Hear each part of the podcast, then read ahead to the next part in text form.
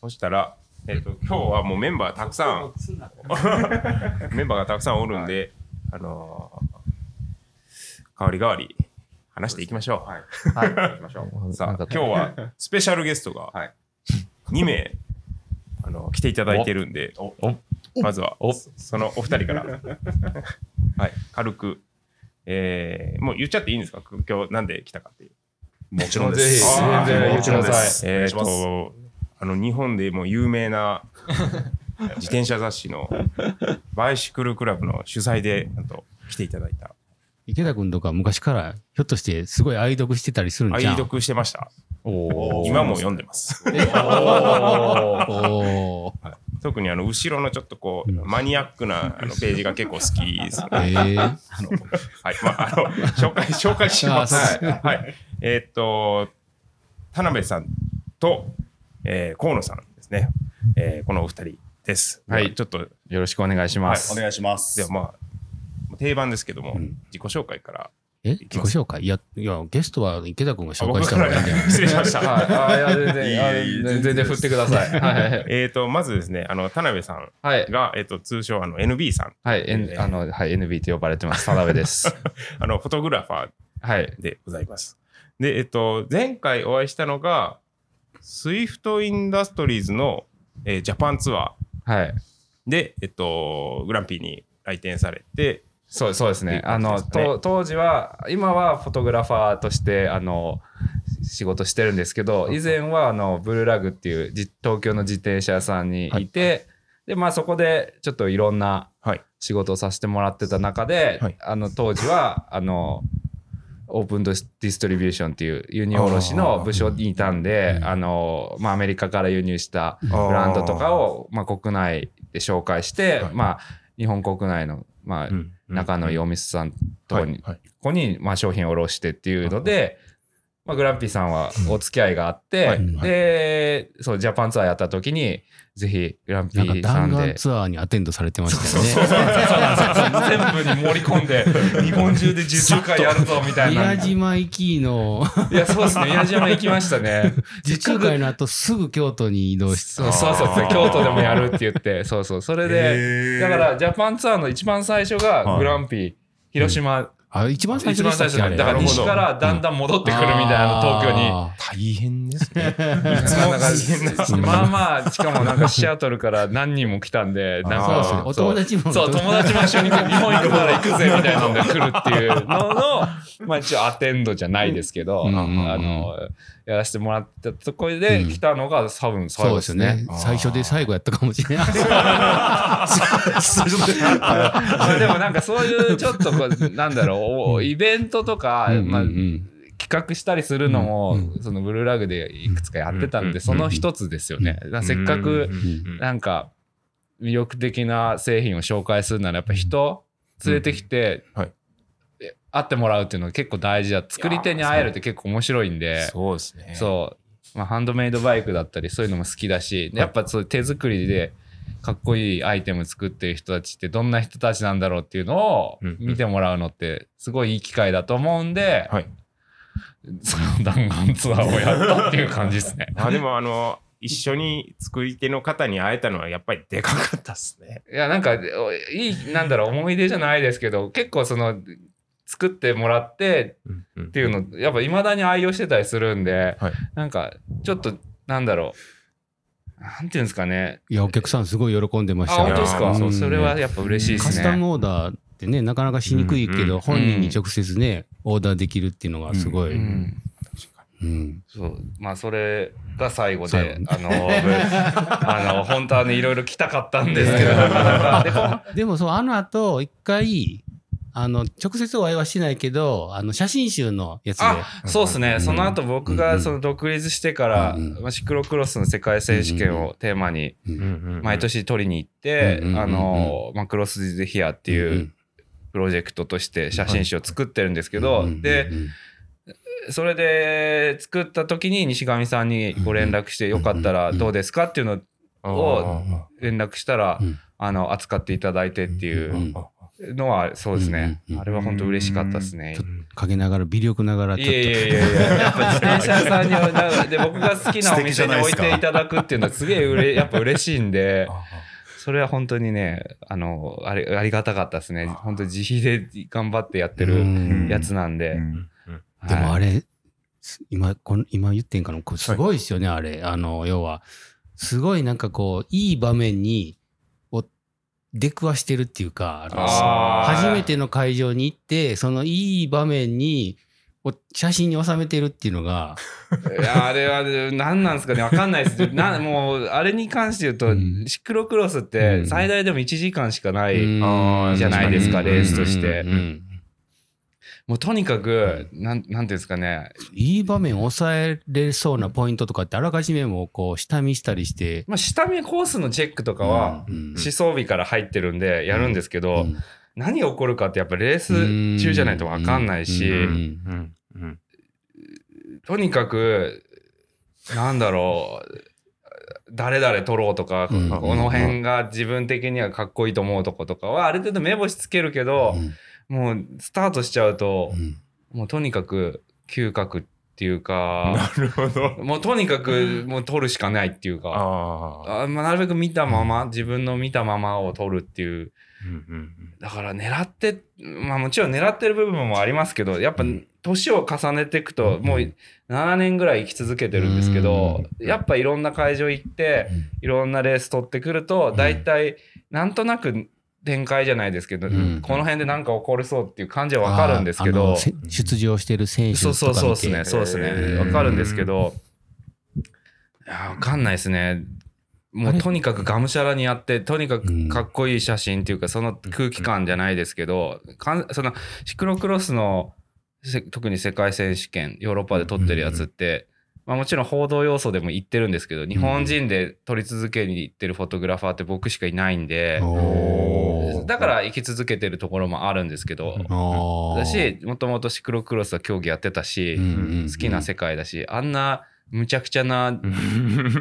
なんていうか、ジャンルじゃないと思うんですよ。なんかだって、ね、泥だらけになるし、結構、なんだろう、撮る題材、なんて題材としても面白いんですよ。結構自転車知らない人でも、うん。何ですかこれ、泥だらけじゃないですかとか、あと、え、なんで自転車乗ってなくて飛んでるんですかとか、担いでるんですかって。自転車のレースやのに。そう。う。だからあれやってて、うん。最近はその、まあ、ちょっと話長くなっちゃうんですけど、今回しいやいすよ。なんか、えすすいません、なんか、最近自転車じゃないイベントに出店したりするようにしてるんですよ。うん。っていうのも、なんか自転車のおかげで、うん。いろんな友達とか、日うん本各地に知り合いとか友達できたうんうり、ん。まあ、そういう人もそうですけど、うんやっぱ国境も関係なく、うん。同じ自転車っていうキーワードで、うん。世界中の人たちと友達になったりとか、うんまあ、実際フォトグラファーになるきっかけも自転車があったからこそなんですよ。うんでうん。やっぱ写真家として活動していく上でうん自転車仲間増やしたいっていう気持ちもあるんですよ。だからうん。なんか自転車かっこいいな面白いなって思ってもらうにはやっぱり自転車のイベントじゃなくて。そういう他のジャンルとかうんまだ気づいていなそういような。そうそうそうそうそうに行った方がいい、まあもちろんそういうとこ行くと売れないんですけどでも でもなんか興味持ってもらってうん。なんすかこれ？あ自転車っすか？みたいな。なんかあの北海道のアウトドアのイベントとかもあ出そうそうそう展されてましたよね。それがねうん。いいきっかけだったんですよ、うんローローマウンテンワークスのうん良太郎さんはすごい仲良くさせてもらってて、うん今はただの釣り友達なんですけど。でもなんか NB こういうのやるからよかったら出ないみたいな、うんあ北海道行く口実欲しいっしょじゃないですけど、それはもちろんそう、俺も北海道行きてえなっていうのがあってあ。う、んうん。で、まあ、ぜひ出させてくださいって言って行ったんですけど、そういう自転車とは違うう、んハイクとかうん。山遊びしてる人たちでも、やっぱり、え、これ何ですかみたいな、結構聞いてくれるんですよ。はい。そうすると、うん。実はこういう、ちょっとマニアックな、自転車だけどちょっとマニアックなジャンルがあって、それを取り続けてるんですっていうと、結構、今日、見た目が不思議だから、キャッチーなんですよ、意外と。絵としては。だからそれで、うん。少しでもなんか、ああ、自転車ってかっこいいんだとか、面白いカルチャーあるんだって思ってくれたらいいなっていうので、最近はそういうう、ん。なんかしら何年後かに自転車っていうのを思い出してもらって、の乗乗り手が一人でも増えたらいいなっていう感じですよね。そう。はい。素晴らしいそんな、そんな感じです。だからまあ、えーフォトグラファーとしてやってるんです。まあ今はね、その自転車だけじゃなくて、スポーツ全般で、えあの、フォトグラファー、あと映像もやったりとか、いろいろやってるんですけど、はい。はい。長すいません。長く河野なりました。さんの紹介に行きますか。はい。ではですね、えーもう一人、あの、いまして、ライターの河野さんです。えっと、元、なりふりの営業で来られとったんですね。僕ね、あの、なりふりの展示会でお会いしてたらしらしいんだけど、そうですね。ペーペーの時ですね、僕があんま。り記憶にない。でもあの、あの場所に来たのは覚えてます？ああの、なんだ、あの、行動みたいな。そうそう、ああ、あそこ。おえ、ひょっとして僕、奥さんと行ってたかな？榎本さんでえのすね。ピーと言ってたかはいな。あーなるほどなと来てましたね。はいああ、そこから、うんあれいつだっけ？でも2010、でもそれは2010、もうかコロナ前ではあるもんね。コロナ前ですね、うん18、19年。うん石上さんがなんか派手なアロハシャツみたいなの着てた記憶があるんですよ。着てそうですね。着てそう。じゃあ合ってるわ。多分合ってる。多分合ってるな。はい。おーで、えっと、その、なりふりの営業をされてて、はいで、京都の直営店で店長もされとってっていう感じですか。なんかね、きあの、河野さんの過去をちょっとディグってたら、恥ずかしい。ウェブで調べられるあーなるほど。何でしたっけ、はい。デジタルスタンプでしたっけ？なんかなんかそういうの言います。デデジタルタトゥいやいやなんもないです。タトゥー何が。で、えっと、そう、今年の、えー接点としては、今年、あの、バイシクルクラブの取材で、あの、はい一回ランドの取材でね、はい来ていただいた。あーうんそうなんだ。はいうん今年、去年去年の年末雪が。降ってた。雪降ってましたねへあ、去年でしたっけ？去年やっあたはず？調べたら、えっと、3月号ぐらいやっってこたと思うんでとは、うん1月発売なんでうんうん、あ、確かに去年かも。ああーー年末っすか年末ですあね。ー なそうだ。あもう早いっすね。もう1年ですね。もう終わろうとしてるんです終わろうとしてますね 早いな。なるほど。で、まあ、来られとったという感じですね。そうか、それで来たんですね。そうなんですよ。なんでそうそう、あと、河野さん実は広島出身なんですよね。はい。地元、はい地元。うんはい。なんで僕、この店の記憶は多分、なんか、レンタルショップかなんかでした、もともと。こあこ。そうそう、ポパイ。あポパイレンタルビデオ。そう、レンタルビデオ屋。もともとが。あそうか、地元だからそれは、その記憶がある。るんですよ。あ何があったかとか建でも、物。そう学生ですぐ僕、関西出ちゃったんで、あはい。それ以降の記憶はほぼなくて。うんうんうんなるほど、なるほど。うんはい。そう。あ、そう、レンタルビデオ屋でしたよね。そっちを知ってるっていう。それなかなか面白い。そう地元トークだな面白いでしょ。その後入ったって感じですもんね。そのレンタル。レンタルビデオ屋があって、はいなんかしばらく空きテナントやったみたいで、うんあそうなんですか。へへうーんそうなんか探してる時に、まあ、たまたまヒットしたんで、ここが。あ、ここやったんですね。え、で、で、でもなんか結構長いっすよね、グランピーさんって。ここに来てから10年10年ぐらいもう経つんかね。うんああ。うんやばいっすうね。んそうですね。やばい。中学、高校生の記憶、多分そうですよ。合ってます、合ってます。レンタルビデオだったはず、完全に。面白い。はい。はい。そんなお二方をお招きして、はいはい。ポッドキャストをお願いします。前置き長くなっちゃって。さん喋ること多いからな。や、いやなんか、情報量多いですよね。いやいやいやいいじゃないですか。いやいやいやいや、すいません。そう。で、そんなお二人を招いて、今日は、何、どんなお話ししたらいいのかなと思って考えたんですけどはい、なまあ、あの、多分聞いてる人に興味持ってもらえるかなと思ったのが、はい。そうやっぱりフォトグラファーとか、はい。はい雑誌の編集員というか、うんうんうんライターというか、うんディレクターなんですかね。はい。はいっていう、その、うん目指してなれるもんじゃないじゃないですか。まあなんか余計曲折あってとか、なんかまあ流れすぎたっていうのが。だから、どうやってどうやってそうそう、なったの、なれるのかとか、これから目指す人とかに、うん。な 学生さん。難しいっすねそう。そうそうみたいな話を聞けたらどうかなと。ああ、はい。なるほど。ということです。わ若若手を、今から来る若手の。いや、なんかそんな、そんな大きい話できないですけど、でもカメラマンってどうな、どうなんですか？カメラを勉強していく感じなんですかいや、なんかでも僕のそのなんで今表現方法写真ですけど、やり、なん、なんですかね。完全独学っすね。なんか、でも結局その、なんですか。僕の場合はうん何にしても、んあの、表現するのが昔からえそうですね。そう、なんか、表現活動するっていうのが、なんかベースにあるっていうのがあって、そもそも自転車とか写真やる前に、学生時代に音楽やってた。うん。まあ DJ うんうんそう NB っていうのはなんかあの DJ やってた時のあだ名？あ、そうそうそう、うんうんうん。DJ ネームじゃないですけど、うんうんうん。その学生時代に音楽を、まあ、うんヒップホップ系、要はイブラックミュージック全般見て、そっちが好きなんで、まあ、レコードで DJ やって、まあ、イベントやって、で、まあ、その時の友達がラップしたりとか、で、自分がラップするならビート作ってみたいな、まあ、なんか自然な、そういう音楽遊びじゃないんですけど、そっから結構がっつり音楽活動をや、仲間たちとやってたんですけど、そ、それが最初の表現活動っていうんですかね。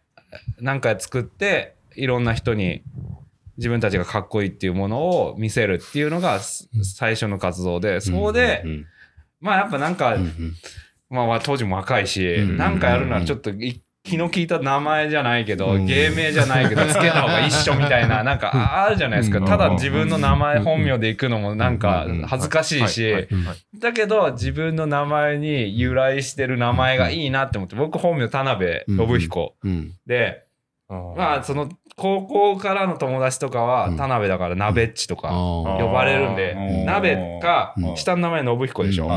え、あ俺名前の中に N と B あ多いな、みたいな。あ俺、NB でよくないみたいな。で、なんかなんとなく響きもいいし、自分の名前に由来してるし、よくないかなっていうので、そこ、本当だからシンプルな、シンプルな理由ですよ、NB。ニューバランスじゃない。確かにそうです。ねメッセンジャーネームとかでもなかったんですね。でないです、ないです。で、それで、なんでいまだに NB って呼んでくれ、みんな自転車系の人たちもそういうあだ名で呼んでくれるかっていうのはまあ、ざっくり話すと、その時の名前が NB で、で、音楽やってた時、DJ 友達が、うんまだ、なんかちょっといろいろ、あ、音楽活動もこう、いい時と悪い時があるんですけど、ちょっと落ち着いたタイミングで、うん。DJ やってた友達がうん、なんか今自転車熱いらしいぞってうん。それこそピストブームくくる、ちょっと前なんですけど、うん。なんか、競輪のバイクとかを、うん。ま、ストリートで乗ってうる、ん。なんかスケーターとか、うん。その辺の人たちが乗ってて、ま、やばいのがあるんだよ。BMX とは違うみたいな。うん。言われてうん。ピストっていうのを教えてもらってたまたま。うん。で、なんか一緒にやる仲間いないから一緒にやろうぜみたいな。うん。で、なんか、誰々がそうバイク持ってそうだからうん。行けるぞみたいなんで、うん。たまたまなんですよ。それで、あ、じゃあ面白そうだから、うん。いや、俺もやりたいみたいなんで、自転車組んだのが、ピストに出会ったのそこなんですよ、音楽から。うで、んで当時のピスト前夜、うん。あのまあブーム来る全然、だからブレーキなし問題なしのうん。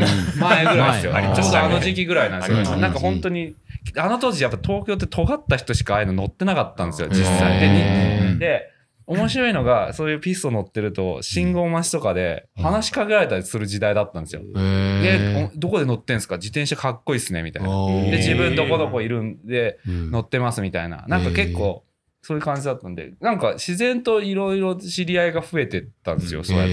で、へその一緒に音楽やってた時の友達は、うん。神奈川の方で、だったんで、うん。一緒に乗るにしてもちょっと遠いから、だからやっぱ自分の近く、い吉祥寺とかーうん。西東京の方が地元なんですけど、うんうんうん。普段はやっぱ仲間いないんですよ。だけど自転車ハマって面白いなってなって、いろいろいろんなとこうんうん行ったりしてたんで、そうするとなんかたまたま出会ったりするんですよ。うん。その時にうん。要はなんか、メッセンジャーネームじゃないですけど、結構みんなあだ名で呼んでたんで、はい。で、イベントとかにその友達とかと一緒に行った時っていうのは、うんまあなんか、なんなんか、そのままあだ名 NB で行っちゃったんですよね。そう。でその時の友達も NB って呼ぶし、はいそう、なんか、変に田辺ですとかっていう。感じじゃなかったからそうそうですね。そうですね。そう。なんか NB ですって言ったら、うん。その、要はピスト界隈でも NB って呼ばれるようになって、で、そっから縁あってう、ん。まだブルーラグが全然ちっちゃい時ですよね。うん。ブルーラグでたまたまスタッフ募集してたから、あいつもよく行ってる店だし、うんうん。あなんか面白い。自転車どんどんそこあ盛り上がってった時代なんで、うん。なんか面白いことなんかワクワクするなっていうのがあったんで、うんあじゃあちょっと話だけ聞きに行こうみたいな感じでメール送ったら、うんだから履歴書とか持ってってないんですよ、ブルーラグの面接。うん面接だったのか、ちょっと足利さんから、あ、じゃあ、あ、NB だ、みたいになって、あ、じゃあちょっと話しようよ、みたいな、遊び、店、遊びに、いついつ遊びに来て、みたいな足利さ。んももう知ってたんですね。あ、そう、お店、その、当時、リストとかうんの、うん。かっこいいお店って言っても都内少なかったんで、ブルーラグだったうんり、うん。今はもうなくなっちゃって、その、バイクロアのうん。ね、ボスだった増田さんがうん高円寺でビーンズってお店ビやってたり、あとはダブルベースとかカーニバルとか、まあ、ピストショップっていうかいあったんですけど、うん。その東京の西の方なんでビーンズかブルーラグがやっぱ近いかったんですよ一番。うんなんか30 2 30分で行ける距離っていうか、うんうん。まあ、ちょうどいい距離ですよね。で、そうそれで一番行ってたのが単純にブルーラグで、うん。まあ、行きやすかった。自分の波長に合うとこがブルーラグだったってだけで、うん。でああいつだみたいな感じで顔を覚えられてて、うんうん。そう。へでー話しに行ってって感じですね。うんじゃあ、いついつからお願いね、みたいな感じでしたけど。面接なし。面接なし、なんか不思議な、そうそうそう、そんな感じですね。なるほど。そう。それで、だから、もう、界隈で NB って穴田で通っちゃってたから、うんブルーラグって、うんあの、伝統としてスタッフ入るとあだ名をつけるんですけど、うん。もうあだ名があったからうん。NB なんですよ。でメッセンジャーやってたスタッフとかもうん。メッセンジャーネームそのままあったりするんで、そうそうそう、そうなんですよ。僕はあだ名をつかつけられてない。自分から言ったタイプですね。はい。自分から NB でお願いしますみたいな。で、まあそのままブログのブログブルーラグでブログ書いてた時も NB って書い言ってやってたからブルーラグ時代してくれてる方とかもやっぱ NB とかって呼んでいまだに呼んでくれますね。まだ残ってますよね、ブログね。ブログ残ってるらしいんですよね。はい。は ちょっと恥ずかしいですけどね、なんか結構若若さゆえのなんかなところは熱量で書いてるとか、ちょっと、なるほど。そうそうなんですよ、そうなんですよ、うん。そこなんですよ。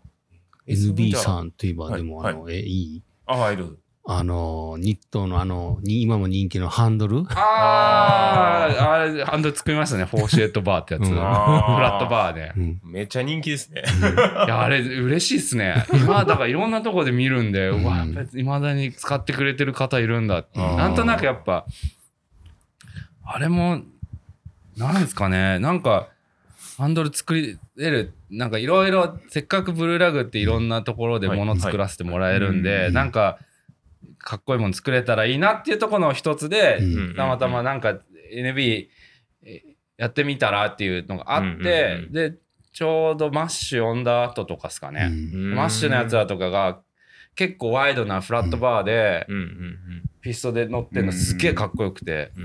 昔はハンドル幅どれだけ狭いかみたいな感じだったんですけど、なんかまた新しいノリじゃないですけど、うん。あ、こういうワイドなバーでうん。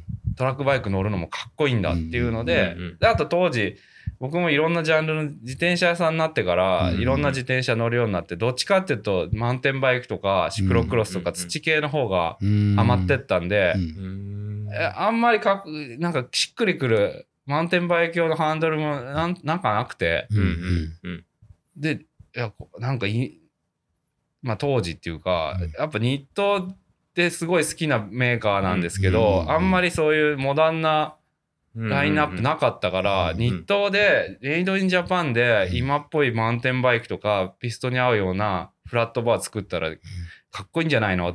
あとシルバーのバーってあんまなかったんですよ。ないっすね。なんか大体黒とかつうん。カーカーボンだと真っ黒じゃないですか。うんなんか艶消し黒とか黒はあんだけどシルバーのパーツってあんまないから、ニットっぽいあのアルマイトの独特なシルバーあるじゃないですか、うんあれでそういう 31.8K の、はい。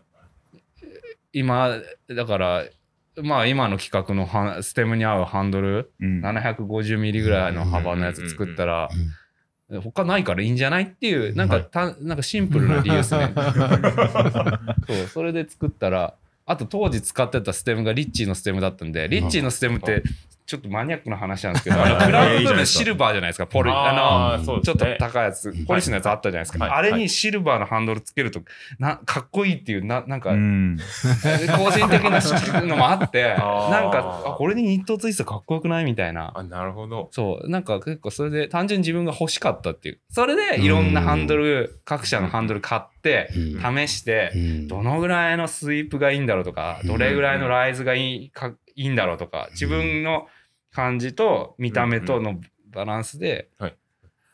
手が、手書きっていうか、うん。ああの大体こんぐらいのっていうのを作って、日東さんに投げて、だからサンプル一発でいったんですよ、あれ。結構すぐできて、うん。なんとなくこのぐらいの角度、ライズみたいな。うん。で、でも僕、そのなんか、イラストレーターとかああいうので図面も一応作れたんで、真横から見た絵とか、はい。上から見た絵とか、はい。なんか一応そのいろんな角度の絵を作ってう、ん。それをデータ送ってう、ん。だから結構もう、そのまんま上がってきたから、へで、ーそのサンプル版を、まだニットのロゴとか入ってないやつですよね。それを使ったら、もう全然これでいいじゃんってなって、そのままこうしてもらったって感じですね。うん。すごい。あれ多分何回もロット回っとるんですよね、あれ。いや、だから、いやもう今、なんかこう、ブルーラグをこう卒業した身からすると、あれ一本あたりなんかロイヤリティもらっといたらよかったんじゃねえかな。だからすげえ売れて、なんか当時もすごい売れたんですよ。だし、未だになんか結構定番うんアイテムじゃないけど、うんそういうの使ってくれてるから、めちゃくちゃ嬉しくて。うんそう、なんかあれの権利俺欲しいな。まあ冗談ですけど、でもやっぱなんかね、すごいなと思いました ね。ああいうのをやらせてもらう機会をももらえたのはやっぱ。嬉しいですね。確か面白いの。カメラマンにどうやってなれるかみたいな。あまだいや、だから全然、全然、まだカメラマンのカモ出てカモ出てないでも、でも、でもなんかその、要は、外に向かって表現したりとか、うんうんうんなんかみんなにいいよ、面白いよ、こういうのかっこいいよとかっていうのをうんうん見せたい、知ってもらいたいっていうのはうん。根にあるところがあって、うんで、写真っていうのも自転車でいろんな先輩とか、それからピスト時代やっぱ、変わった人多かったんです。自転車乗り結構面白い人多いイメージがあっうて、んそれを自転車っていうのをコミュニケーションツールとして友達が増えていくっていうのがやっぱ楽しくてそれでたまたま周りがグラフィックデザイナーの先輩だったりとか、フリーランスでフォトグラファーやってる先輩とかがいて、うん。でその人たち、まあピスト時代の話に戻るんですけど、うんなんかやっぱみんなね、いいカメラ、一眼持って、うん。イベントとか来るんですよ。それでかっこよく撮るのがなんか、うん。すごいかっこよく見えて、で、撮る写真もかっこいいし、はい。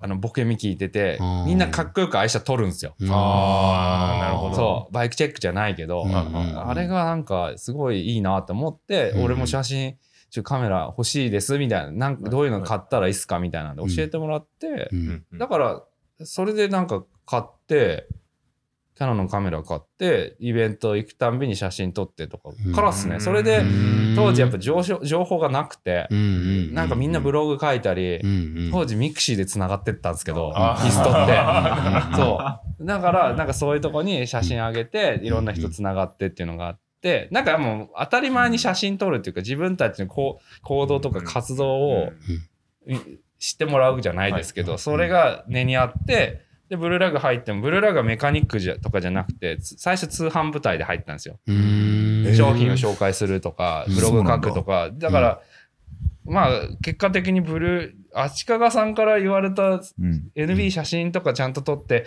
紹介してほしいんだけど、やっぱただの写真撮るのじゃなくて、うん。やっぱなんか、あの時なんか未だに覚えてんのが、うん。写真、写真家っぽい写真欲しいんだよ、みたいなこと言われて、おおみたいな。で、自分もせカメラハマってたから、うんうん。せっかくなら本気でうん。かっこいい写真で商品とか扱ってるオリジナルのアイテムとかを撮って伝えたいっていうのがあったから、うん。おっしゃ、俺マジで写真気合い入れて、かっこいい、うん他にない見せ方ではい。商品紹介したいぜっていうので、うん。もうそっからもういろいろ勉強しまくって、うん。どうやったらかっこいい写真撮れんだろうとかうん。っていうので、なんか、まあ、がむしゃらにやってたっていうか、って感じですね。なんかその子、なんか足利さんに、ボスの足利さんに言われた、その写真家みたいなうん。写真をブルーラグで使ってなんか伝えていきたいんだっていうのは、なんか結構思い出深いっていうかうんそれでうんなんかしその写真を自分の武器にしてなんかブログとかにはあはなんかやれたらいいよなっていうのがあって、えー結構キーになったんですよね。そのブルラグの仕事としても写真を結構大事にしてたっていうか、はいうん。自分らしさじゃないですけど、うん。あとはやっぱ買い手の目線になってとか、うん。だから結はいはい。構うん。めんどくさいんですけど、バイクにちゃんとパーツつけて写真撮ったりしたんですよ。すね。でもそれって買う側としては嬉しいじゃないですか。実際、うん。うん。あのし要は。アマゾンとかでよく白バッグの写真いっぱいあるじゃないですか。うんうんうんあれって実際のサイズ感分かんなかったりするじゃないですか。うんうんうん。それも自分嫌だったから、うん。なるべくならかっこよく、なんとなく買ってきたの、買ったのを想像できるようなうんうん。写真の撮り方っていうか、うん。なんかそういう工夫はして、あれは NB さんが初めて言った。いや、なんか、その方がしょ、あとなんか、いいもの、なんかブログとかその商品紹介とかも、はい。あんまりなんかこれ全部最高ですよとかっていうのやめようっていうのがあって、いいとこはいいしうん、微妙だったらちゃんと正直に言おうっていうのうん。を結構気にしてたんで、うん。まあ、それは足利さんとかにも言われて、うん。何でもいい言ったら、本当かよみたいなとこあるじゃないですか。だからやっぱそこは正直に言おうっていうのがあって、そう。それもあるんですよ。だから、ちゃんとリアルなものをお届けしようじゃないですけど、あんまりこう、誇張せず、あの写真マジックみたいなのあるじゃないですか。かん一眼でとうまく撮るとかっこよく見えるとか、うん。何でもあるんで、なまあもちろんかっこよく綺麗に撮るんですけど、あんまりこう、嘘のないようにっていうのも気をつけつつ、だから、ウルラグの業務の中では結構自分の中では写真を重きに置いてたんで、それで、まあ、結果10年ぐらいいたんですけど、うん。常に写真とともに仕事をしてたっていう。あで、写真を通して、なんだろう、伝える、うん。見せるっていうのがどんどん面白くなってったっていう。うん。それで、まあ自分でもシクロクロスとか、あの、延山シクロクロスも最初の方から行ってたり、うん自分も出たりして、うんまあ、結構いろんなイベント行かせてもらってたんで、うん。自転車カルチャーいろんなとこに触れていく時も必ず写真撮って、うん。ブログ書いて伝えてっていうのやってたら、まあなんか撮りたいものが増えてったっていうので、レースとか、じブルーラグってあんまレースバイクやってるお店じゃないから、あんまり違う文化ではあるんですけど、うん僕はなんか、うん。ブルーラグ在籍中にシクロクロス全米選手権取りに行ったりとか、世界選手権取りに行ったりとか、有給取って行ったりしてたんですよ。確かにむちゃくちゃな活動ですけど、うんでもまあ、プライベートで取りに行って、うん。で、いろんな世界、自転車でもいろんな世界あるんだ、いろんなカルチャーあるんだ。うん。これなんか写真で伝えたいとか、うん。なんかまあ、シンプルな理由っすよね。うん。それどうやって、なんか、なんか写真だけでう、ん。なんか、できないかなとか、なんか表現活動、仕事としてそういう魅力を伝えてっていうのができない、できたらいいなっていう、なんか漠然としたところですよね。うん。ただ、ブルーラグいてもいろんな面白いことはさせてもらえるけどなんかちょっとチャレンジしてみたいはい。写真っていう表現方法でっていうのが少しずつ芽生えてって、うん。ボスの足川さんに、じゃあ実は写真、うんフォトグラファー目指してみたいんですよみたいな。うん。のを相談して、うん。すごいその後あなんか後押ししてくれて頑張ってよ、うん頑張れよみたいな感じであのまあウルラグを卒業させてもらってっていう感じで。すね。なるほど。そう。だからなんかうーんなんかそうですね自然な流れなんですけど自分的には。もうもう気がついたら。気、づいたらはい そうそういう感じです。実務でどんどん磨いていった感じですいやもう本当になんかうんあれですね現場で。実務で磨いたっていうか、でもやっぱり一生懸命やってた感じが。あ。そうですね。でも単純に楽しかった。なんかあんま努力した記憶もないんですよ。なんかすごい楽しかったんですよ。ん。かっこいい写うん真。いろんな人で自転車系って自転写真撮る人上手い人いっぱいいるじゃないですか。うん。それこそラダビス、ジョン・プローリーとか、写真かっこよかったから、うん。ああいう人たちの写真をすごい見てう、ん。とか、なんかいいお手本となる人たちがうん。各所にいたんで、うんそういう人たちの写真に影響されて、うん。自分もなんかかっこよく見せれたらいいなっていうので、なるほどな。そうそう。なんか、いろいろチェックしてたって感じですね。なるほどすいません、長くなりました。なんか写真にたどり着くまでがね。いや、らしいなと思って。でもなんかやマインドは一緒なんですよ。そのうんなんか表現活動として。ただ単純に。自分の好きなものそうそう DJ いだろうみたいな。そうそう。で、音楽だったり、音楽の時は、まあ、ターンテーブル、レコードとかそういう機材、音楽機材だったり、で、その後は、こう、自転車っていうものに置き換わって、で、それと同時にカメラっていうの表現うんうん手段っていうか道具を持ってっていうだけなんで、でのなんか伝えよう、かっこいいものをみんなに知ってもらいたいっていうところはうんうん。うん。一緒っていうかうん。たまたま持ってるものが変わってったっていうだけですね。あとは本当にいろんな人の縁があって人に恵まれてこういう仕事ができてるっていうのはだからやっぱりそこは自転車のおかげなんですよ。いろんなどうん。友達がそうやって今一緒に仕事する友達とか仲間ができたのも自転車つながりがうん大きいんで。はじゃあ、いはい。そんなところで。そんな。えー次は河野さんに。はい。がっつり。うん。がっつり。がっつり。いやいやいやがっつり話してもらって。いやいやいや。雑誌きたいです。のね、雑誌の編集室とかって僕、全然今まで接点がないから、ども河野さんもいろいろなことをやってるからね。あ、そうですね。編集もやりつついろんなね、こ確かにとやってるからね、やね。らせてもらってるんですけど、洋服の営営業か販売員や営業からは雑誌のえところ確かにですね。そうですね何者なんですかね でも、でも、そういえば、なりふりの営業やってた時も、不思議な写真をいつも撮ってた。いいつも自分撮ってた。い。なんかあったんでしょうね、あの時はね。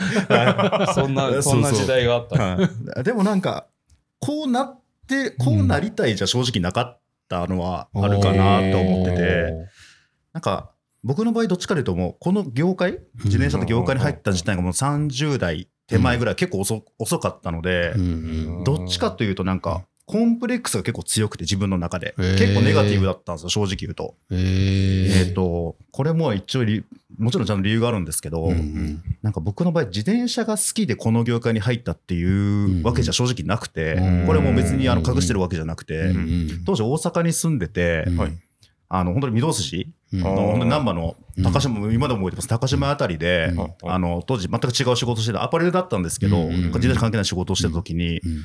バーッと2、3台自転車が走ってるからめちゃくちゃかっこよかったんですよ。うん。で僕ってなんかそういうのを結構すっとうん。受け入れるか受け入れれないかっていう自分の性格が多分どうやらあるみたいで、すごいうん。記憶にずっと残ったんですよ。その子たち、人たちが。いまだに誰誰かわかんないんですけど、結果で言うと。かっこ。ええって。そう、かっこええってなったんで、それが、車体かっこいいってよりかは、うんあの感じがかっこよかったんですよ。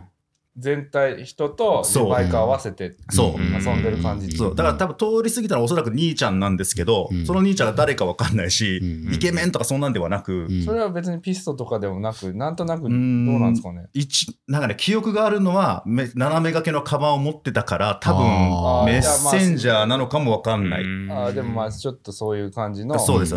サイクルジャージとかではなかった。それはすごい記憶にあります。で、そこがあったのが結構、あああいう乗り方ってかっこいいなって思って、うん。なぜか僕の場合は、周りに、あの、NB さんと違って、うん自転車のカルチャーとかコミュニティの知り合いがあんまりいなくて、接点がなか接った。点がなかったんですよ。うんうん。なので、そこでいろいろ自分で、ちょっといろいろ調べるというか、うん。探してると、ループマガジンにまず出会い、そう、そっちか、そっち系でした、正直言うと。うんうんうん。で、そこでパラパラとう、ん。なんかページめくったり、うん。なんかそれこそ、多分バイクラだと思うんですけど、うんそれを見たり、サイスポとか当時のあの辺をうん。古本屋とか行った時見た時うんに、なりふりとかう、んえっと、まあ別に名前出した。らリンプロとか CCP とか、うんいろんなところのなんか服の方にやっぱり僕は目がついちゃ、目がついて、そこで、うんえっと、なりふりがやっぱかっこいいなって思って、当時関西に住んでたんですけど、うん。まだあの時大阪に店がなくて、うんうんえ東京の恵比寿の線路沿いになりふりの店があったんですけど、そこに東京に出張行く時とかに寄って、うん自転車持ってないくせに買ってるみたいな。え そうそうそういうタイプでした。あ入り口そこなんだ。そうなので、なんか僕の場合結構みんなと、うん。じ今の自転車の友達とかと話がうん。唯一違うのは、うん。車体のことが実はあんまりうんあれなん。ですよね。わかんなくはないです。もちろん、あの、一定ので話はでもちろん興味からしてるんですけど、あそこのルーツのカルチャーじゃないんですよ。っていう話とかっていうんじゃないそう。かろうじて知ってたのが本当にブルーラグぐらいです。あぐらいの知識しかなくて、うん。でも、あれがすごい惹かれたので、なりふりは、そう、そこであったのかな。なんか結構あの、入り方は NB さんに似てて、うん。当時、なりふりに前の職、え、なりふりの前の職場のうん。同僚が実は、うん。なりふりに勤めてて、はで、それと、その人間となんか飲みかなんかするときに、うん。まあ、ちょっとあんままだ言えないんだけど、みたいな。うんうん まあ、今だから言えるんですけど、うん実は京都に関西なりふりできるんだ。ってなった時に前の職場、うーんってなってた時代だったんでマジでってなって、あーめっちゃいいかも。って思って行ったのがきっかけで、へー。だから僕もまあー。面接はしたっちゃしたんですけど、同じ同じじゃないですか。なんか、な流れですよね。そうそう。面白そうだそうそうな。ちょっと話聞いてみよう。あすごいなっていう、そこから入ってるんで、うん。結構まあ、そう、そういう意味では結構他の入り、入って、業界に入った時点がう、ん。周りがすごいいろんな、うん。ブルーラグだとかう、ん。クリス・キングとあか、ー。なんかいろんなうん。ワードでの僕だけ正直ハテナだったんですけど、それ、そういう面で、あの、結構最初がちょっと僕はネガティブから始まってるんですよ。あー。人より知らないから。そうそう知らないから。うんでも結局、それもなんか最初はちょっといっぱい頑張って覚えなきゃなとかっていう意思はあったんですけど、うんやっぱりこういう人たちと話していくうちにうん。勝手に入るようになってきて、あー。で、自分が興味あるものと興味ないものが自分の中でうん。なんか分かれるというか、うん。あそれちちょっと僕あんま興味ないかもうん。とかっていうのになってくると、僕の中ではうん。ロードバイクとか、うん。あっちのジャンルの話を聞いてもあんまり入ってこなかったんですよ。うん。うん。だったらピストとか、うん。今でいうそのグラベルっていうんですか、うん。まあ当時何どういう言い方した？まあでもそういううんあの空手モンキーとかあー。車体で言うと、うん。ああいうの見るとあかっこいいってなったんですけど、そこでどんどんどんどん調べていったりいろんないろんな人に教えてもらってると、うん。まあブルーダグのホームページ見たらいろいろ勉強できるぜとか、うん。はい、それもグランピーもちろんあって、うん。サークルズもあってっていうのがあって、うん。そこでいろんな情報を仕入れて、うんなんだろうな、結構あの自分でのもあれですけど、めっちゃ勉強した。当時は。いやそう。だからなんかさっきね車の中でそうちょ結構そういう話さっきね全然関係なくしてましたよね。あでいや僕はたまたまいつ、うちょうどいいとこにいつもいたんですよ。そのはいピストカルチャーもその、あー。ちょうど震源地の近所っていうか。そうです。で、ん。自分らもその中に、うんピストブームがブワーってくる結構中心地うんうに、中にいさせてもらったうんし、うんまあ、ブルーガラグ入ってからも、うんあのシクロクロスも延山シクロクロスがちょっとまた別の流れがあったじゃないですか。そういうののも結構日本の最初からレース出たりその中にうんいたし、あとはんグラベルとかもそうだし、そうだからすごい僕からしたら羨ましい人なんかもう 勝手に勝手になんか面白そうだから、ちょっとバーって言ったら、なんかもう、なんか入れちゃったみたいなところに運よくいたんで、そうそうそうなんですそうだから僕はそれが本当になかっだだから結構いろいろ調べたっていろいろ言ってました。ね。調べてますね。延べ山って何とか、みんな延べ山って言うけど何なんだろうとでか。も中国地方行ったら大体ねないから、うん。そう。何あー。そうっすよね。そ。れ何あれ何って調べし 調べなあかんかったよそうですね。うん。そう。現地が遠いです。ででもやっぱでもなんか、うん。マッシュの影響やっぱでかいんですよ。マッシュのおかげでピストもあんなかっこいい乗り方あんだとか、うんそのうん。一番最初のやつですよね。うんうんう2000、ん。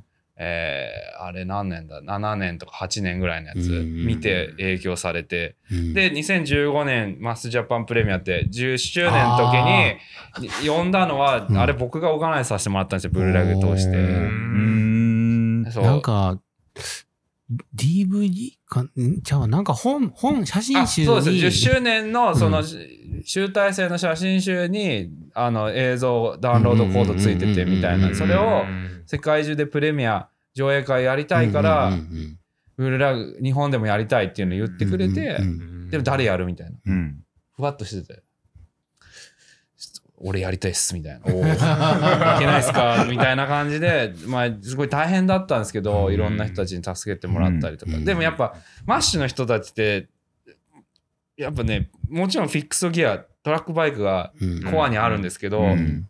早い段階でシングルスピードでシクロクロスのレース出てたりとかして、え、あれ何なんだろう？ピストじゃねえけど、ん。なんか、土の上のレースなんだろう？あれ？みたいな。うんなんかうん。なんていうんですかね、あ新しい面白いものを彼らなんか見つけるのが早いっていうかそれをかっこよくやってるっていうか、うんあの時点マッシュのやつら乗ってるバイクとかジャンル何なんだろう。レース出てるしとか思って。うん調べてったらどうやらシクロクロスっていうらしうん。いじゃあなんか俺らもやってみようぜ。あいつらやってるから俺らもやりたいみたいな。うん。だからそのなんかそこがでかいですよね。うん。そしたら日本でもああいうなんだろう延山とか。北米みたいなノリのシクロクロスのレースが、じうん。あれ、延山シクロクロスってそういうのあるんだとか、うんうんうんなんか、なんかすぐうん、あのジェントルマンレースそうとかそうそう。そう、あまあ、ジェントルマンズレースとかもそうですね、うんラファプレステージになる前のジェントルマンズレース、うん1回目にうんウルラグ出てるんで、実は。うんだから、うん。ああいう、だから最初は招待制だったんで、ああいうちょっと伝説的なイベントじゃないですけど、うんあれをなんか1回目とか全部参加できてるんで、なんかいろんな遊び方を知る機会がたまたまうん。中に入れたっていう感じですね。確かにラッキーなラッキーですよ。めちゃくちゃ羨ましいですよ、正直。羨ましいそれ。そう。だから僕はもうそれが本当に今のような話が正直、うん周りの環境的になかった。うん。で、別に教えてくれないとかじゃなくてうん、単純に分かんなかったから、そもそもが。で、なんかそこがあった時に、ある時に、そのなりふりの時に、うん。えっと、東京に来て、うん。営業できるかみたいな。営業しないかってなったんですよ。うんでその時に僕は逆にうん。営業、東京行きたいとかってよりかは、うん。あ、いろんな人と喋れるかもっていうのがさ最近に来てて、うん。そう、営業はどういう仕事かもちろんアパレルは歴は長いので、分かってはいるので、うん。多分いろんな情報をゲットできたりとか、うん。できるかなっていうのもあってう、ん。即で返答して、うん。で東京に、そこで転勤とか引っ越して、でやり始めたところです。なので、どっちかというと僕の知ってる知識とか、うん。あの、いろんな人、うん。まあ後でも喋るかもしれない。つながり方とかは、うんどっちかというとなんか、自社の人もいろんな教えてくれたんですけど、結構周りの人がうん。結構いろんなことを教えてくれるたびに、うん。さっき言ったみたいに、興味がすごい持ったらうん。すぐ調べるし、ああ、ちょっとさすがわかんないな、だったらちょっと置いてきたみたいな、うん。それをずっと続けていくうちに、うん。なんかどんどん皆さんと話が合うようにもなる時もあったり、まだまだアマちゃんかもしれないですけど、うん。で、それをずっとやっていった時に、うん。やっぱり僕の中ではいろんなブランドさん、うん。他の関係なく人と喋るのがすごいやっぱり情報が一番得れると思ったんで、うんリアルな温度感が欲しかったんで、うんネットで調べるだけじゃなくて、うん。なので、リンプロのロッキーとか、うん。まあ名前出しますけど、別に怒らないと思うんで、はい、そういうあの、うん要するに界隈のメンバーとかとイベントとか行くときに、もう普通にあの、仕事がどうか探り合うとかじゃなくてう、んうんうん。最近面白いの何があったのとか、っていうのをいろんなところ聞くと、うん。なんだろうな、自分がちょっと、うん。なんだろう、体験はまだできてないんだけど、うん。ちょっと豊かな気持ちになるというか、ははい。それが営業とかにつなげていけいければなと思ってずっとそれをやってたっうん。ていうところですかね。うん。じゃあ、蓋を開けるとなんですけど、うんうんうん実際になりふりをやめますってなった時に、うん。やっぱりそういうのを多分知って、バイシククラブの今の副編集、正式に言うと副編集長なんですけど、うん。の方とか、あとは、えっと、当時ちょっとお付き合いがあったクランプのあの竹村さんとかがそういうの、なんか細かいところ知ってはくれてて、うん。なんかちょっとだけプッシュしてくれたところもあったらしく、うん裏では。へちょっと面白いやついるぜっていうのがあってじゃあ結局編集、バイシクルクラブとしてもう、ん。自転車が詳しくないっていうよりかはう、ん。それだけでうん。生き抜いてきたやつってあんまり今、この業、この感じいなくねっていうので、なんか、ちょっとなんか化学変化起きるんじゃないかっていうのも込みで、へー。期待期待値ってそうそう新しい感じそう。結局、車体のこととかコンポーネントのことって、いっぱいやっぱり情報がすぐパッと出てうん出るんですけどうんうん意外と洋服とかって、うんうんなんで膝が伸縮があった方がいいのかとかわかわからない人はわからない人も多いので、そういうところの解説とかを今後、うん。整えてできるようになればっていうので、うん。アサインさせてもらったっていう。なるほど。そうなんですよ。なので、あの、さっき冒頭に言ったみたいに、あの、うん。なるつもりがあったっていうよりかはやってきたことが、最終的にそういうふうになんか見てもらえて、そういいう役割はめちゃくちゃ実は欲しいって言ってくれたんで、合流させてもらったっていう、そういうきっかけでした。だから逆に言うとラッキーかもしれないです。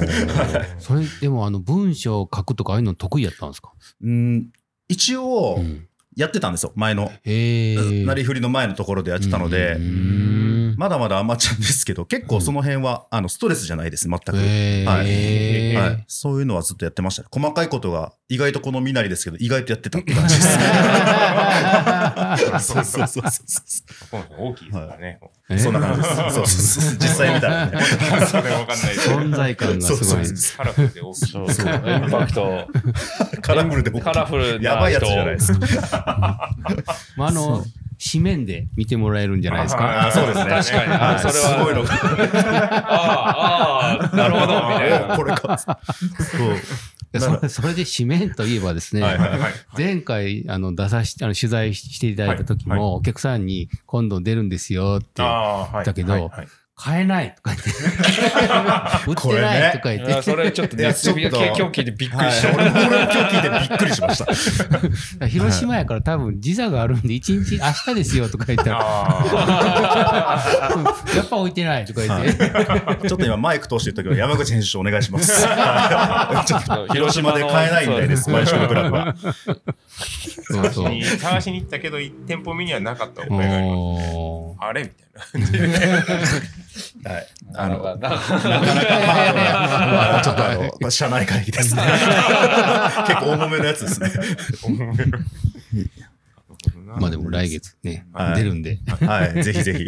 はいいっぱい出ます。あでも、僕ちょっと聞きたいことが一個あるんですけど、その、いろんな、もうし、ところを経験してきてるお二方が、こう、新しい震源地みたいなんて今、なんかゲットしてたりするんですか？ゲットというか、まあ、察知してるというか。震源地難しいですね。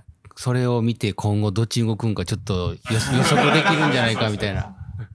あー。もともとピストブームがある前のこの予兆というか、シクロクロスがこう盛り上がる予兆みたいになって、今、今現在、ああ、いや、でもなんか最近見てて面白いなって思うのが、なんか、ピストやりたい、シクロクロスやりたい、マウンテンバイクやりたい、なんかやっぱジャンルありきだったんですけど、うんあのグラベルバイクが出てきてよかったなと思うのは、うんなんか自転車を遊びの道具として使うようになったのがいいと思うんですよ。僕も自転車って道具だと思ってるんですよ。自転車、まあ、人力じゃないですか。自由だし、別にレースやるために僕は自転車買ってないし、うんうんその自転車っていうものでどっか行ったりとか気ままに走ったりとかもするし仲間と乗りに行くのも好きだしレース出るのも好きだし、うん要は道具なんですよ。それで何かをやることが好きなんで、でそれこそブルーラグいた時代もバイクパッキングって名前がない時代から自転車にバッグつけフェアウェザーのバッグとかも結構その製品の企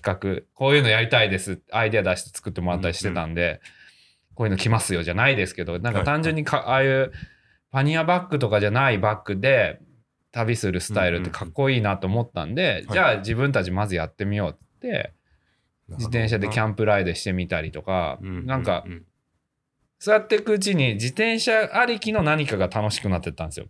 やっとなんかグラベルバイクの登場でなんかやっぱレースありきで自転車のジャンルってできてるから、はいはい。そこが少しずつ取っ払われてるんで、でバイシクルクラブでもあの友達のライター編集小俣ゆふたっているんですけど、い。ゆふたくんとライドフィッシュっつって、自転車車と釣りを掛け合わせた遊び方とか、はい。なんかやっぱ、自転車と何か掛け合わせるっていうのが今面白いなと思ってるんですよ。ああなるほど。うん。なんか遊び方がどんどん自由になってきてるっていうのはすごいいいなと思ってるんですよね。でグラベルバイクがそこをちょっと取っ払ってくれたうん。ところがあって、自転車ってジャージ着なくていいんだ T シャツでもいいんだっていうの結構あってなんかなんかイメージとしてピタジャージまあラファじゃないですけどうん。ああいうピタピタのジャージっていうイメージでついてるじゃないですか自転車。うん。でも実はそうじゃなくてうんもうちょっとラフな格好で遊ぶのもまあピストもそうですよね。うん結構うん普段着に近いような格好で乗っててもうんスタイリッシュだしいいんだよっていうのを教えてくれてるんで。うん。なんかさらにそのグラベルバイクグラベルライドとかの登場でそこがさらに取っ払われててで自転車にそのフレームバックとかつけるのももう普通じゃないですか、うんうんうんそうああのあの感じが増えてきてるんで自転車プラスまあもちろんキャンプもそうだし自転車プラス釣り、うん自転車プラスなんとかみたいな、うん。なんかそこでまた化学反応が生まれて、うん。新しい遊び方増えてくんじゃないかなそれには期待してますよね。うん。あこれ自転車組み合わせるのいいんだとか。あ僕なんか札幌とか北海道の友達が最近すごいつながりが多くて面白いんですけどだからら自転車とハイク合わせたりしてたりすー。る遊びやってたりするんですよ、うん。サムズバイクとか。なんかその土地その土地で自転車とうん。なんかのアクティビティをつなげて面白く遊ぶとか、うん。なんかそういうのが少しずつ増えてってるんで、うん。うんまあなんか、なんかのブーム、今だって情報量多いじゃないですか。ね。SNS にしても、うん YouTube にしても。うんなん。か、昔みたい、なんかやっぱピストブームもシクロクロスも、多分自転車のここ数年のいろんな爆発的に伸びたのって、微妙に情報がなかったから、そういう局地的に盛り上がったカルチャーがあったっていうのはあるんですけど、今は情報多すぎうんて、うん。あんまりそういう爆発的なブームって多分ないと思うんですけど、うん。はいはいうんなんかね、そういう知ってる人は知ってる、やってる人はやってるみたいなことが多分増えてくんじゃないかなっていうのは。あー。そう。だから、そうですね、自転車をもっと道具としてうん。何かと掛け合わせて遊ぶことが増えてくんじゃないかなっていうのは、なるほどな。は期待、期待してますね。ああ。ありがとうございます。すごいなんかディープな自転車ライフを送ってる NB さんにちょっとどんな自転車乗ってきたかちょっといや、そこ、すげえ、そこ、ちょっと待って、まあ、そこ行って、いや、すげえ気になる。初めてのコメントが満を持して。まあ満を持してなんですけどやっぱりあのビルダーとしてちょっと自転車好きなものとして、はいこんな人がどんなものを乗ってきたのかっていうのをちょっと知りたいっす。いや、でもなんか、やっぱ最初ピストバイクなんですよ。競輪とかのあの細くて、まあ、まあ、あれですよ、ブレーキついてないのすげえと思ったんですよ。なんだこれってなったんですよ。何にもついてねえ、シンプルがやっぱ衝撃的だったんですよ。たただ、物としてかっけえと思ったんですよ。うんうんうん。細くて、まあ、車輪も細、で、ギアもついてない、ブレーキもついてない。単純になんか、ななんていうんですかね。物として乗る乗らないじゃなくて、すっげえ自転車ってこんなかっこいいんだっていうのがまずそこなんですよ。衝撃的だったんですよ。うんで、まあそういうトラックバイク、ピスト乗り始めてっていうのがそもそものルーツ。はい。なんかやっぱかっこいいとかなんかありきで自転車をやってきてて、で、乗ったら乗ったで、体を動かすのも好きだから、うん。乗ったら速く走るのも楽しくなってきてとか、で、当時ピストだとなんかトラトリックやるのとかもやったりとか、何でもやってみたんですよ。うん。だから面白くて。で、その見た目として自転車がかっこいいなって思っててカスタムしていくところも並行しつつ乗る方も楽しくなってってでブルーラグ入って要はストリートライドしか知らなかったんですよ街乗りっていうか。街街の中で速く走るっていうかまあちょっと多少やんちゃな走りもしてたんでなんかそういうことやってたんですけどブルーラグ入ってす最初の年かな？あの板金って言ってあああの、はい。サークルズ、まあ、デイジーメッセンジャーのいずるさんがはい企画した、まあ要は街乗りでピスト乗ってるやつをバンク、要は競輪場みたいなあのベロドローム連れてって、うんうん走らせたらおもろいんじゃね？えみたいな。ガチでレースさせようぜみたいな。でちゃんとそのトラック競技をはい。やってもらうっていうのがあって。だからうんうん。それが面白かったんです。あトラックバイク競輪の自転車ってそもそもこうやって使うもんだよなみたいな。初めてそれで正しい使い方をやってみたんですよ。ただめちゃくちゃきついけど面白かったんですよ。あ自転車っていろんなだからトラックバイクピストもそうだしロードバイクもそうだしマウンテンバイク BMX シクロクロスっていっぱいいろんなジャンルあるけどでもそれぞれにやっぱ特化してできてる自転車じゃないですか。うん。なんか理由があってそのジャンルのバイクができてる。でいろんな種類あるじゃないですか。あピストってこうやって使うもんに速く走るああいう中で競技やるために生まれてきた自転車なんだって。ああじゃあ他のジャンルってどうな単純に興味持ってきたんですよ。そんななんかどういうルーツで他の自転車が生まれてきたのかな。じゃあやってみようみたいな。なんかそのシンプルな考え方ですね、でたまたまそのマッシュの影響であじゃあシクロクロスっていうのやってみよう。うん。で次シクロクロスのバイク買ったんです。最初買ったのオールシティ出たての頃のあの初代のネイチャーボーイとか乗ってたんですよ。あの緑と白のなんかグラデーションみたいなやつ。でああれこれピストのパーツ組み替えたらシングルだからいけんじゃないのかなっていうので単純に組み替えて 余ってたホイール無理やり130スペーサーかませて130にして 組んでとか。で分からずなんかあのダート走ってみたりとか。あでも土の上走るの面白いみたいな。なんかそこで土の上走るの面白いと思ったんですよ。ったらやっぱギアついた方がいいなっつって。でタイミングでもう2代目からもうハンター乗ってたんですよ。ハンターの。なんでハンター行き着くんですか？いやそれはあのブルーラグの先輩あの今ブルーラグ鹿児島の店長やってるあぜみさはいはんがハンターをハンターってバイクやべえんだとか言って サークルズに買いに行ってたんですよ。ハンドメアメリカのハンドメイドやべえんだよみたいなハンターっていうそうリック・ハンターってやつが作ってるバイクやばいんだみたいになって買って買ってでジルーラグで扱ってないんですよ。それは買ってスクロークロスのバイク組んでて勝手に。それはありなんですかそれ？あれあれ全然ありですよ。ありですよ。なんかすげえかっこいいっすねみたいになって、えー俺も欲しいなみたいになってたらたまたまナーブスかなんかでオースティンでやってた時かなにあぜみさんとか足利さんとかが出張に行っててその帰りにサンフランシスコのバイクショップをこうやっぱアメリカのバイクカルチャー好きだから出張行ったらそういうところに行ってまあ買い付けじゃないけど向こうのバイク屋さんの視察みたいなのしてそれをなんか日本でもそういう臭いのかっこいいお店をやりたいっていうのがあったからいろんなバイクショップ見てきてこうだったよとかいろいろ情報をもらうんですけど、NB ハンターの自転車サンフランシスコで売ってんだけどどうするとかっていきなりメール来て 当時今めっちゃ円円安だけど円高の時代だったんですよ。90円台行ってた時で1ドル90円とかい。95円とかぐらいの時でアメリカのもん結構安く買えたんですよ。でフォークなしでハンターの通しのフレームがいくらだっけな？なんかね15、6万ぐらいだったんですよ。たまたま。しかもマタンディ。そう。で、LB 乗れるサイズだぞみたいな。54ぐらいだよみたいなこと言われて、え、マジっすかみたいになって、そう、フリーウィールって店だったかななんか、そう、あるぞってメール来て、買いますみたいな。ちょっとあの周りにやばい人がいっぱいおった周りにやばい人多 多すぎたんです多すぎます。ね多すぎたんでややばい先輩が。やばい。そそのかされて NB シクロクロス買った方がいいぞみたいな。で結構。だから一発目でハンターのシクロクロスレーサーを乗ってるっていう。たたけちゃんもうち入ってすぐセブン買ってたじゃん。確かに確かにやばいやばい。やばいお祭りやばい周りちょっとやばい。あのやばかったですね。セブンシエロ いろいろ。買いましたねまあまあやばいな。もうそんな感じじゃないですけど。でだからやっぱそこでやっぱそういう先輩がいたからハンドメイドバイクのカルチャーとか手作りで自転車みたいな、まあでも競輪もそうですよね、日本で手作りしてるやばいみたいな。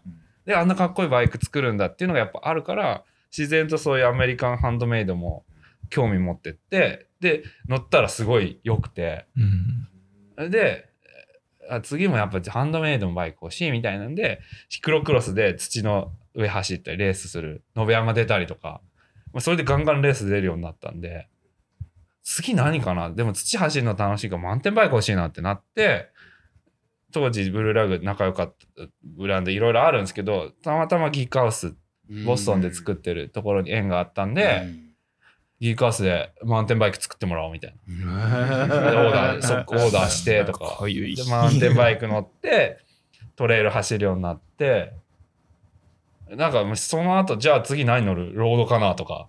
でも、シクロクロスレースするようになって、結局 C1 まで行ったんですよ。だから、ちゃんとしたレーサー欲しいってなって、ハンターから、ハンターやっぱ吊るしだったから微妙にちょっとちっちゃかったんですよ。乗ってったらポジションが。うん。の体が乗れるようになってったっていうのもあるんですけど、はい、じゃあ自分の体採寸してキンキンなレーサー欲しいってなって当時ギークハウスもボストンでシクロクロスのチームやってたからあじゃあギークハウスにレースバイクシクロクロス作ってもらおうっていうのがそのギークハウス2代目ですね。結果ギークハウスもう1台乗ってあいやそれ乗ってそうですねうん、何台か持ってたんですけど。ハンドメイド、ハンドメイド、主にハンドメイド。主にハンドメイドですね。ハンドメイド。だから、そうじゃまあ、あの、そうですね。そういう危ない環境にいたんで、危ない環境にいたんで、そう。信じられない環境ですね、僕らは。そう、なんか自転車イコールオーダーするみたいな、よくわかんないの、あれ。すげえな。そうそうですね。で、まあ、い土系行って、やっぱその結構、乗り方が、速い乗り方、レースとかハマってたから、は結構そういうがっつり乗る、あとラファプレステージ、ラジェントルマンズレースとかも、ハンターとか、そのギークアースのバイクとか出てたんで、で、ああいうの見出るとやっぱロードもかっこいいってなってくるんですよね。ロードのカルチャーにそこでやっと触れたんで、うん。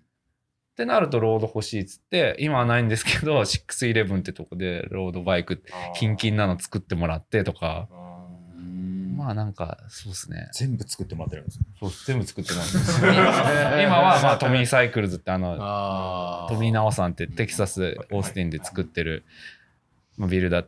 当時は自転車作ってない時から知り合いなんですけどボストン時代。ギーカースつないでくれたのもナオさんなんですよ。彼がボストン住んでて。で当時チェーンリングとかを今アーロンってあるじゃないですか。あれあの辺の人たちと一緒にチェーンリング作っててそれをたまたまブルーラグで扱ってて縁があってナオさんがうん。ギークアースのマーティとの架け橋になってくれてうん。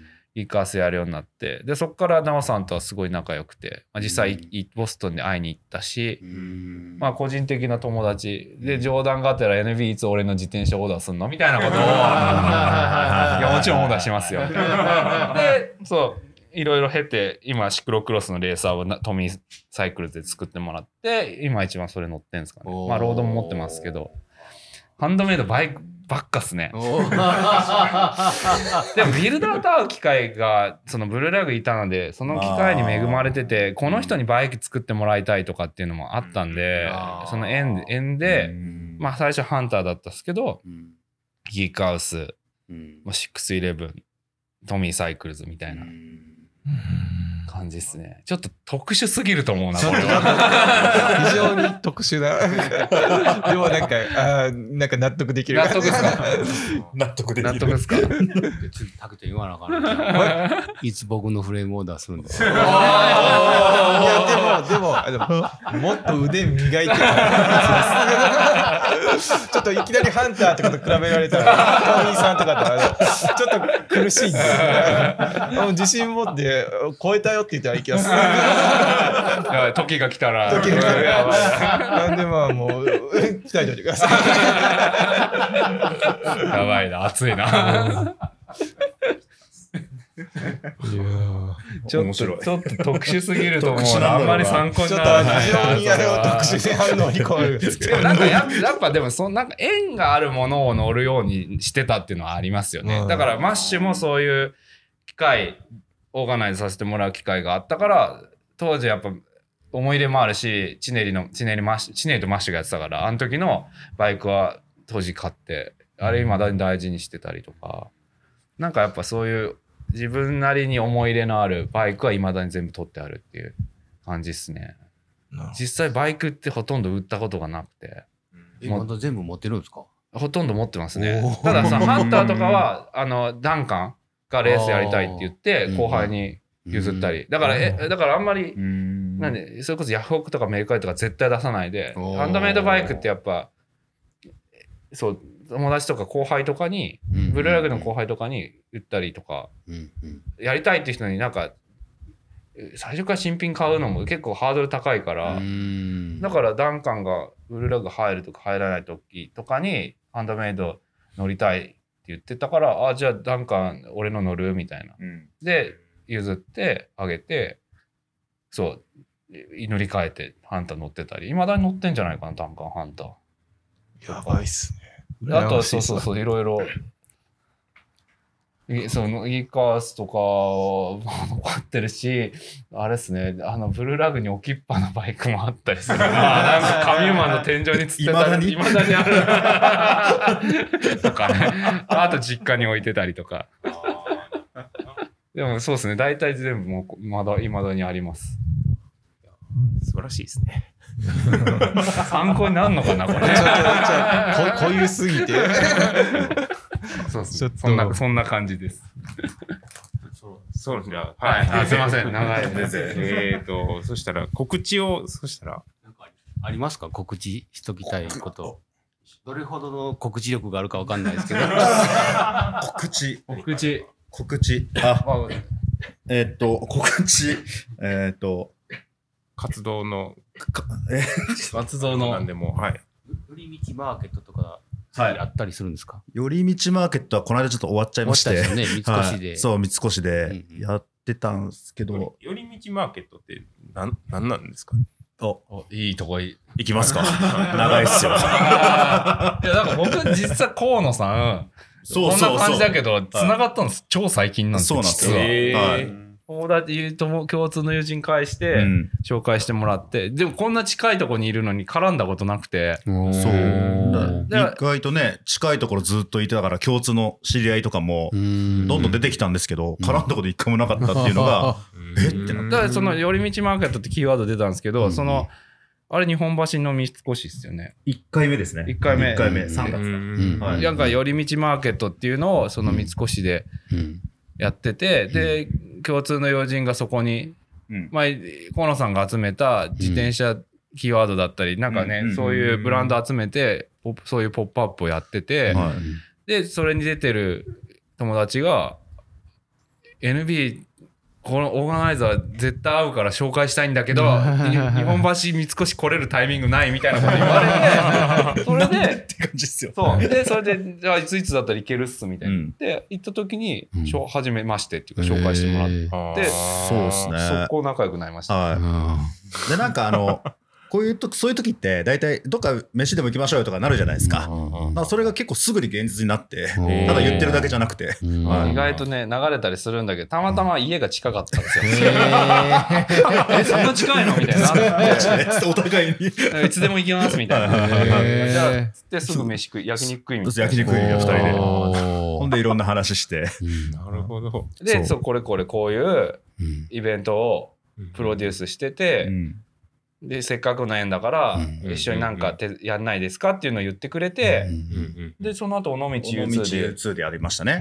で、やって、ちょっとポタリングのイベントを、うん僕はあの、さっきも言ったみたいにあの、アクティビティのコンテンツがほぼ経験したことがなかったんで、逆にやってみたくて、うん。それを違うか温度感でちょっとやってみたかったので、うんなんかすごい裏でいろんな人が動いてくれたんですけど、うん結果でもお散歩ぐらいの感じでやろうっていうのを、あの写真にやっぱり残したくて、やっぱりそういうの僕結構、イラストレーターとかもちゃんと入れたりする、うん。で重機もゼロから作るし、うんでそういうところで、ぜひ写真撮ってほしいってうん。ゲストで、うん。はい来ていただいて。そうフォトグラファーで参加して U2 の時は僕のプリント作品とかも、うん。あとで写真集とかも置いてもらったりして、うん。で、そうライドイベントやるからって言ってあじゃあ帯同して写真撮らし撮りますみたいなんで参加させてもらってって感じそうですね、あの結構みんな、ラファチームもわざわざ東京から来てくれたりとか、東京ウイルスとかも来ていただいて、うん。なんか結構盛り上げてくれて、なんかすごい、僕は初めての割にはすごいいい経験をさせてもらって、うん。で、カメラも、さ写真もついてきて、うんで、泊まれるってそいううね。そうそうそう。やマジ役得ですよね。役得じゃん来てよかったみたいな特典がついてくる。だからすごい良かったですね。で、つい最近は日本橋の三越で第2弾やってて、まあそれも僕、プリントうん、出させてもらったり、あと、フォトブース、イベントでやったりとか。初めてですね。なんかいいろいろ、うんいろいろ今年は一緒にね、なんかやってますね。仕事やらせてもらってて、で、今回、こういう縁でバイシクルクラブの取材で、はい二人でグランピに来る。徹夜で行くぞっつって。なるほど。そう。なんかあの、そうなんですよ。寄り道マーケットってそもそもあの、さっきのあの、池田さんの質問の震源地じゃないですけど、はいはいなんかし僕は自転車が商用的な部分で言うと、自転車がどんどんどんどん今、うん見栄えがスポーツっていうカテゴリーからやっぱりライフスタイルに極端に今広がっていってるうんなっていうのが自分でも分かってたけど、うん実際どうなんだろうなっていうのをいろんな目で見て確かめたいとかで、うん。寄り道マーケットってサイクルジャーも結構バチバチ置いてたりとか、うん。カジュアルもあったりするんですけど、うんで、関わる、何だ、例えば、えっと、アンクルリンネの絵絵画が置いてあったりとか、うん。そういうのも全部いろんなことをジャンルでしてるんですけど、なんかやっぱりまんべんなく買ってくれる人がことごとくですね、うん。スポーツってなんか、ヒエラルキーがもう上じゃないんですよ。うん。もう完全にライフスタイル。ただカフェ経営してるだけ。うん。自転車カフェではなくて、うん。そういう人がリンネさんの絵を買っていったりとか、うん。もうカジュアルでも、自転車に乗れ、自転車用じゃなくてもうん、これ乗れるのみたいな、そういううん。相談がやっぱりある機会が結構多かったのでうん、ちょっとそういう、なんか裾野を広げるというあか、ー。はいなんかブランドさんの役に立ちたい人たちはおこがましいんですけど、うんうん。全然そういうところが一つきっかけになればいいなっていうので、うんそういう活動を今、ちょっとやりたいなって思ったのがきっかけで、うん。やり始めてて、なんか自転車イコールサイクルジャージ、みんな選手とかっていうのが、なんか徐々に徐々にまあ崩れてきてるなって、さっきのあのうん NB さんの言葉と一緒なんですけど、うんロード乗ってても別に、うん。まあ、ちょっと極端な話すると、デニムでも乗る人もいるぐらいのうん、そういう温度感が結構やっぱ東京とかやっぱり今、意外と多かったんですよ、実際にやってみて。うん。なので、そういうのを各地でいろんなところの、まあ、百貨店なり、尾道 U2 なり、いろんな場所？うん。っていうのが今後もちょっとやってき、やり続けたいなっていうので、自転車用のうん。ポップアップですっていうよりかは、自転車に関わる何々っていうので、今後もちょっと展開していこうかなっていうふうに思ってます。はい。ほらまあ、直近じゃないけど来年もいいろんなとこでやる予定とかそうですね。やる予定うでんやっていってて、その辺もありがたくてみんなやっぱりオファーはいただけてて、はい、こういうとこやってほしいとか、で、中にはこういうブランド持ってきてほしいって名指しもあれば、うん。もうあとは任せるわっていうところもあったり、うん。で基本的にコンテンツを毎回新しくしたいので、うん。はいまあちょっと今、NB さんに次に何を無茶ぶりしようか今悩んでる途中なんですけど、とんでもねえのぶっ込もうかなと思ったり。それがそれがおもろいんですけど。そうそうそうそういやだって僕としてもいや日本橋三越に自分の作品置いてもらうとかってやべえな。なかなかそんな機会ないから。うん。あれ全然いいっすよ。そう。もちろんやりますよ。そうそうそうそう ちょっとそういうのでちょっといろんなところはやれればなと思って。っていうのがそうですね、今の告知になります。はい。とあとは、まあ、今回のえ11月？11月20日売りの？20日発売。あはい。バイシクルクラブ1月1月号。号。今度は、置いとる本屋ど こ？それ大事です。そこ、広島市内どこなんだろう。ちょっとその情報でいろいろ。お、いや、僕、あの、買ったんですよ。お、一冊。お取材来るっていうなって。そこ、あの、普通に一発で見つけて僕は。どどこに売ってた？あの、広島駅前のツタツタヤ家電。ああ、いう規模は売ってるんですね。そこに一発目探しに行ったら、そこに置いてあったんへで、ー。買って帰ったんですよ。じゃあ皆さん伝え蔦屋て。ツタヤさん。じゃあそこのレクトのツタヤもあるんかなかもしれないですね、多分。あとりあえず、ツタヤ家電にはありました。それはすごいいい情報です。素晴らしい情報。よかったよかった。そこ、そこだけはああの。社内会議もう一回上げときます。あ、告知。そんなそんな感じかな。僕もそんなないんだよな。いろんなとこに写真撮りに行きますっていうか どどっかで見たらどっ声かけてね。かで見た。らあの声かけてくださいっていうのと一応そうですね。あの写真集のプロジェクトを毎年やっててクロスイズヒアって毎年一冊ずつ世界シクロクロスの世界選手権をテーマに撮ってて、まあ、今年も2月うん。オランダ行ってきたんですけど、それをちょっとうん。年内には仕上げたいので、あそれはまだ出てないですね。まだ作ってないですね。んちょっといろいろバタバタなのもあるんですけど、急いでやんなきゃなっていう。もうシクロクロスシーズン入ってきたんで、クロスシーズンに出すようにしてるんですよ。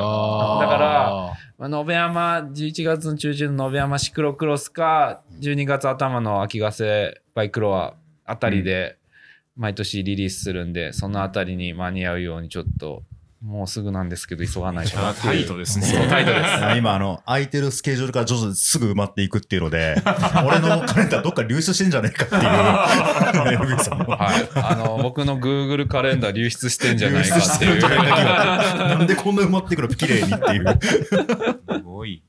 いやいや、ありがたいんですけど、まあ、まあ、いろんなところで写真撮りに行ったりもするんで、ぜひ、なんか、声かけてほしいですね。はい。では、えっと、今日はですね、あの、バイシクルクラブの取材で、えー来ていただいた、えー河野さんと、えー、NB さんですね。はい。あの、いろいろ聞いてみました。